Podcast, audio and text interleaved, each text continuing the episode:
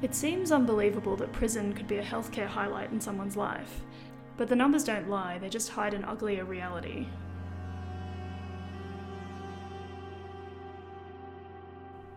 Alice has a son who's been to jail, an ex who is currently in jail, and she's been to jail herself once before. She knows the New South Wales prison health system quite well and has nothing good to say about it. Her son was in prison for two years, and she says he received no treatment whatsoever for his severe eczema. He's also got a, um, a, a skin condition, eczema. It's pretty bad. It makes his um, his legs and that. Oh, it's like large scales of black crust mm. all over his body. And while he was in jail, he, he was in there for two years, and his his skin was absolutely appalling. Like it was really, really bad. So he'd had no treatment whatsoever. Alice's ex has spent over 25 years in prison. He was diagnosed with a hernia three years ago and is still waiting to have it removed. It could burst at any time, she says. He's pretty violent. He's a violent sort of criminal. Um, he's, uh, his mental health should have been looked at long, long ago. And he's just gotten worse over the years, and he's only ever been out for like a, a year or so at the max his whole life mm. since he was about 11 years old. But I, um, yeah, I don't really understand why that sort of wasn't assessed along the way in there. He spent so much time in there.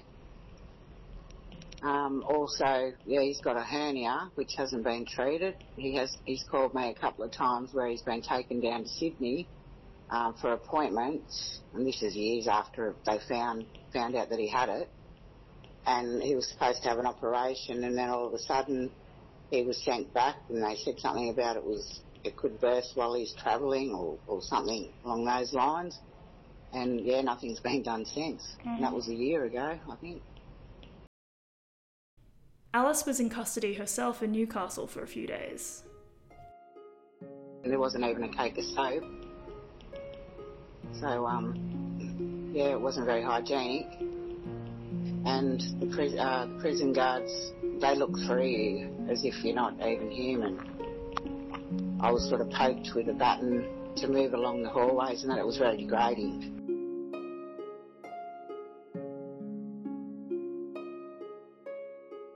This is the Medical Republic. I'm Felicity Nelson. And I'm Francine Crimmins. This week, we're trying to figure out something that has been really puzzling us. So, you heard from Alice just now that the prison healthcare system in New South Wales leaves a lot to be desired, and the experience of prison is pretty soul destroying. And that's not her real name, by the way. Uh, we've changed it for privacy reasons. But she's not alone in giving Australian prisons a zero star rating for healthcare. 12 other family members of prisoners who I contacted through Facebook support networks told me that jail had a profoundly negative effect on their loved ones' health. So there were reports of prisoners in severe pain being made to wait weeks for medical attention. Some prisoners who were extremely mentally unwell uh, weren't getting the right medication. It's absolutely awful. Uh, but given what I know about prison underfunding, unfortunately, I'm not that surprised. Yeah, me neither. Um, what is surprising is that there's a report which was published last year by the Australian Institute of Health and Welfare that claims that prison is actually good for people's health and well-being. Uh, how could that be the case? I know, when I saw it, I just couldn't believe it. It seems really incongruous. So, this report was looking nationally at prisoners across Australia, and it found that only 15% of people reported a deterioration in their mental or physical health while in jail. So, that's a really tiny proportion of people. Yeah. Also, around 40% of the people surveyed said that their mental health improved while they were in prison, which I thought was surprising. Um, and over half of people said their physical health improved while they were, were imprisoned. Those statistics really seem to contradict uh, the personal narratives that we've just heard at the top of the show. What's going on here? Yeah, so I took this question to a few different people. So I spoke with a politician, an advocate for prisoner rights, and a prison GP. Okay, so should we hear from the politician first? Yeah, well, I only managed to get one politician to talk to me. Um, I couldn't get the Liberal government in New South Wales or the opposition to chat, um, but I did manage to get in touch with David Shoebridge and we met up at Parliament House in Sydney to chat about this issue. He's a Greens politician and he makes it his job to take meetings with the family members of prisoners. Parents. Uh, when you talk to parents, and if they're particularly got a young boy in jail or, or, or their daughter in jail, um, it can be quite heartbreaking, and they can't they can't understand how it is that the system is so dehumanising and brutal. I mean, parents, if they know, they know their child's done something wrong, they know they've been um, sent to jail, they expect punishment, but they that they're very often very surprised at how utterly indifferent the system is to rehabilitation, how utterly brutalising um, the experience for their children is, and it's the same with partners. But when I put these numbers to Mr. Shoebridge, he didn't skip a beat. It's in large part explained by the cohort of people that go into prison. Um, normally, you don't find yourself going from a highly stable, engaging, well-paid job with a you know strong family support straight into prison. Um, um, most people with those that kind of stability in their life don't engage in criminal undertaking, don't get caught to the attention of the police. The majority of people who find themselves in jail come from already quite dysfunctional family backgrounds, often chronic poverty, chronic homelessness, major mental health concerns, um, and so um, and often living a, a, life that is full of um, uh, large degrees of uncertainty, whether it's about where their next meal comes from, about whether or not they're going to have shelter next week, um, about their personal relationships. And for um, for, tragically, for a, a, fair proportion of people who go to jail, that's the first time they have stability in their lives. I mean, it's, it's a, a, particularly brutal and awful form of stability, but at least they're guaranteed to have shelter. At least they're guaranteed to have um, meals for the next week. Um, and particularly if you're dealing with quite chronic mental health conditions, um, not having to be responsible for planning all of your future and having it taken care of albeit in a you know an appallingly brutal institution, not having to take care of and plan for all your future um, can actually provide a, a, degree of stability that they have, people haven't had out in the um, the out in the as a member of the general public. And um, and that's why too often you'll hear about you'll you'll speak to people who have maybe gone to jail multiple times and they haven't been and, and then eventually having broken the cycle of what was driving them into jail, they will say on being released from jail the first few times, they get released with a clear plastic bag with whatever possessions and clothing they had when they got put into jail, um, no secure home, no job, um, fractured family connections, and within a week of being out, you know, finally released from jail, some of them will just deliberately reoffend in the most obvious way in order to be put back into prison again, or at least they'll have some stability in their life. So um, I don't think those figures are surprising, but I, I think they they, they highlight um, just how inappropriate it is so often to be dealing with people in the criminal justice system when we should be dealing with them in society and giving them the stability and support they need in societies um, before they go to jail. Mm. Interesting. And Felicity, when you were researching this area, did you happen to come across any prisoners or families of the prisoners who described that experience as in prison of being, I guess, comparatively safe when compared to life on the outside?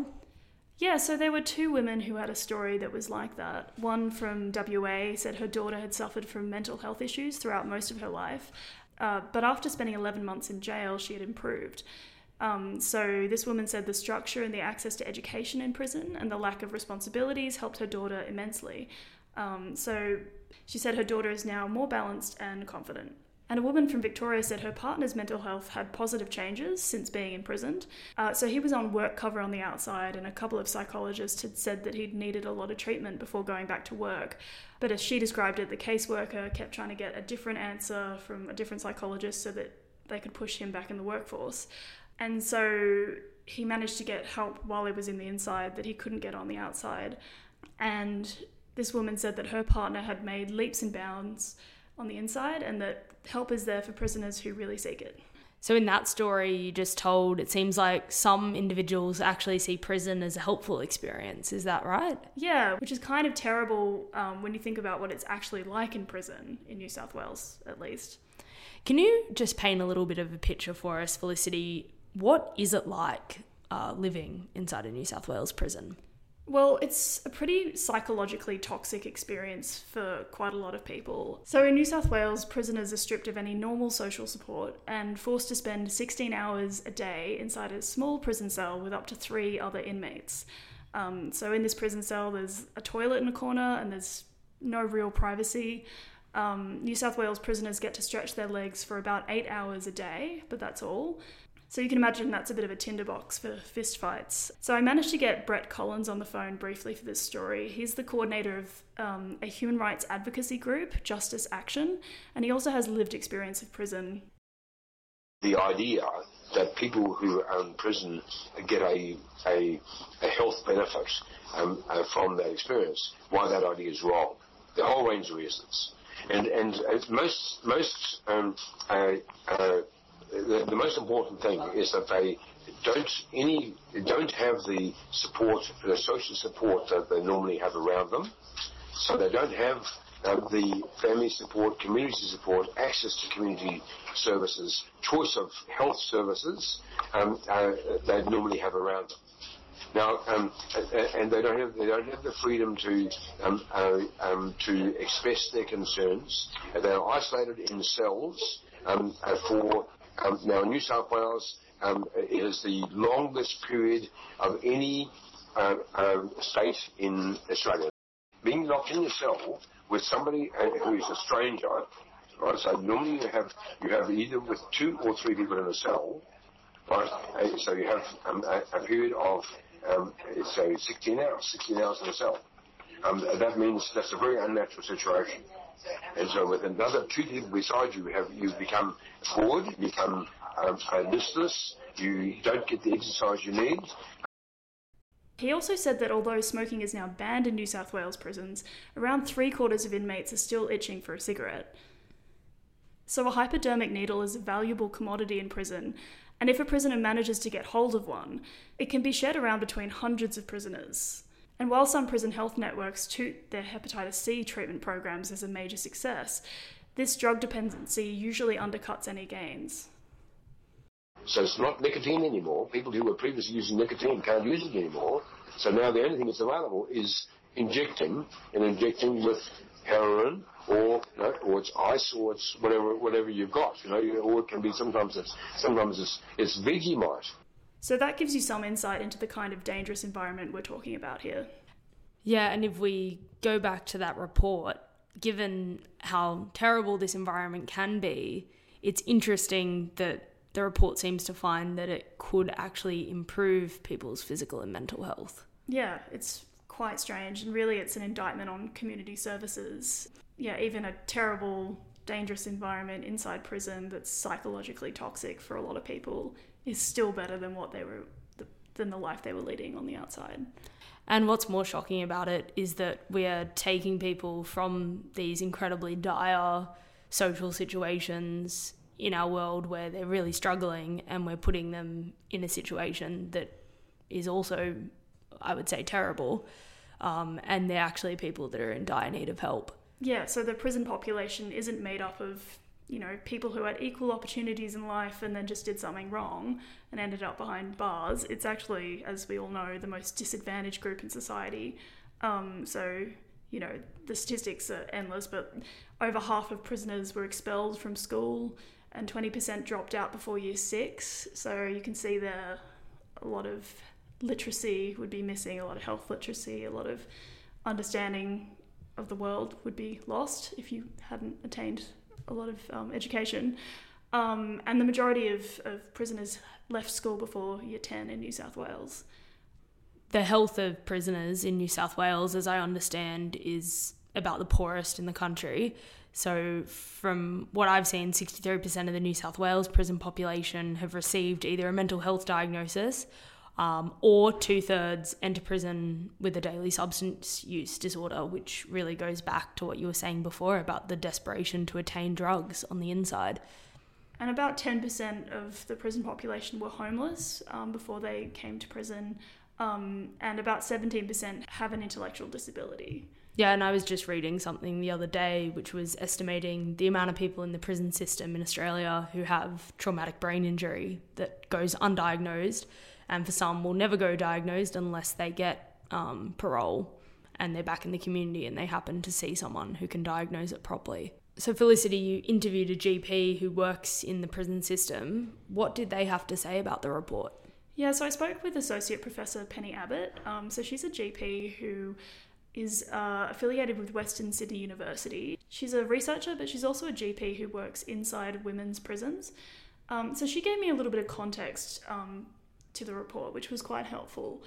So, one of the reasons there are so many issues in prisons is because the healthcare system inside the, the facility is run by the state or territory government. So, this means that prisoners don't have access to Medicare or PBS subsidies because those are all funded by the Commonwealth Government. So, this causes, uh, you know, a, a few problems actually because it, for example, some of the medications that you might want to access for your patients are very expensive. Um, to the prison and yet would be available to that patient if they're in the community through a PBS. So, how does that play into prisoners' access to care if they can't receive MBS rebates? Yeah, so it means that um, the prisons sometimes, like, I mean, they won't just not give someone a medication, but what they might do is uh, have a delay or a shortage, or they might just use a slightly different medication.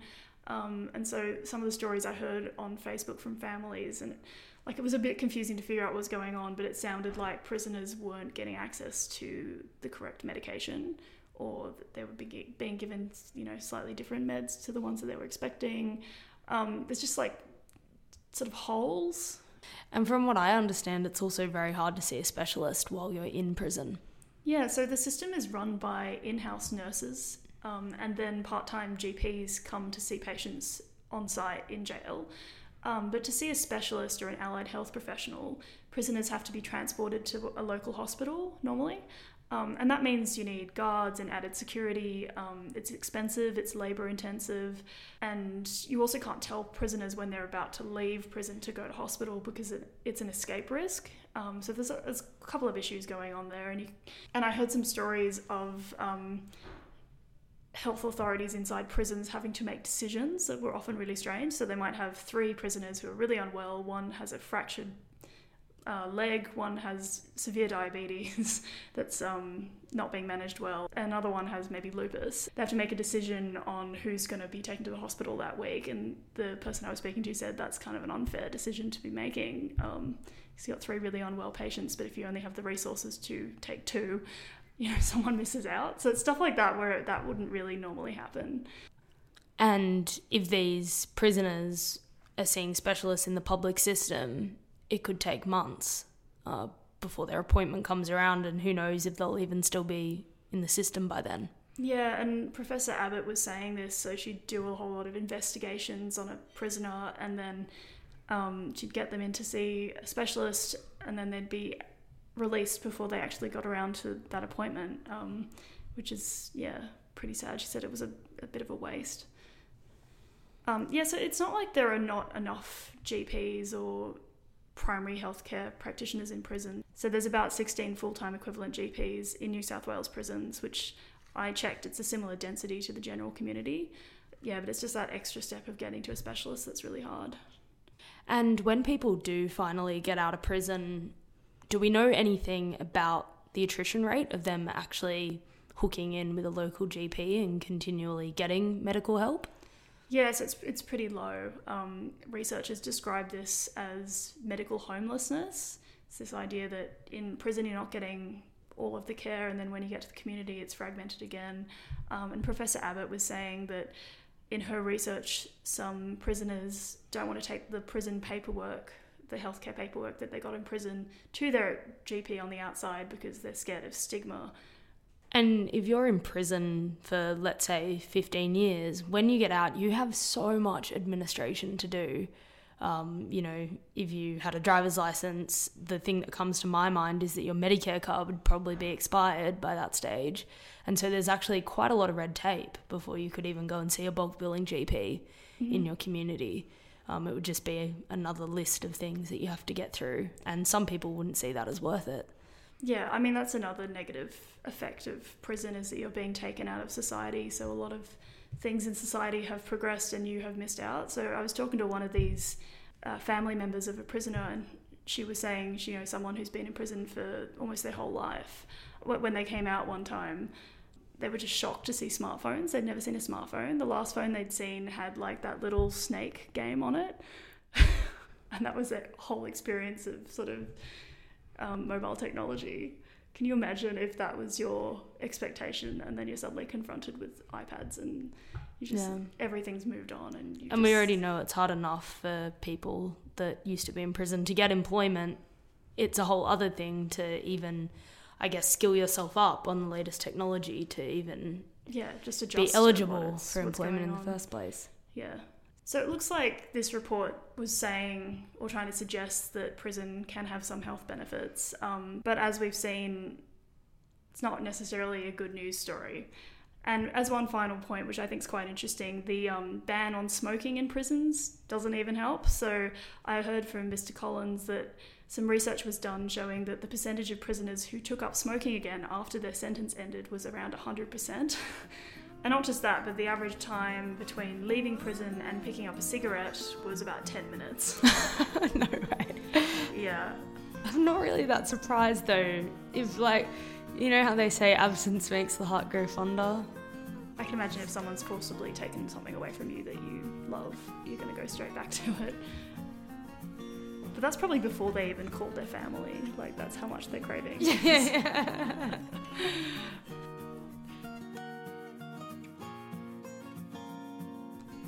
The Medical Republic podcast is a program for curious GPs. I'm Felicity Nelson. And I'm Francine Crimmins. Thanks for listening.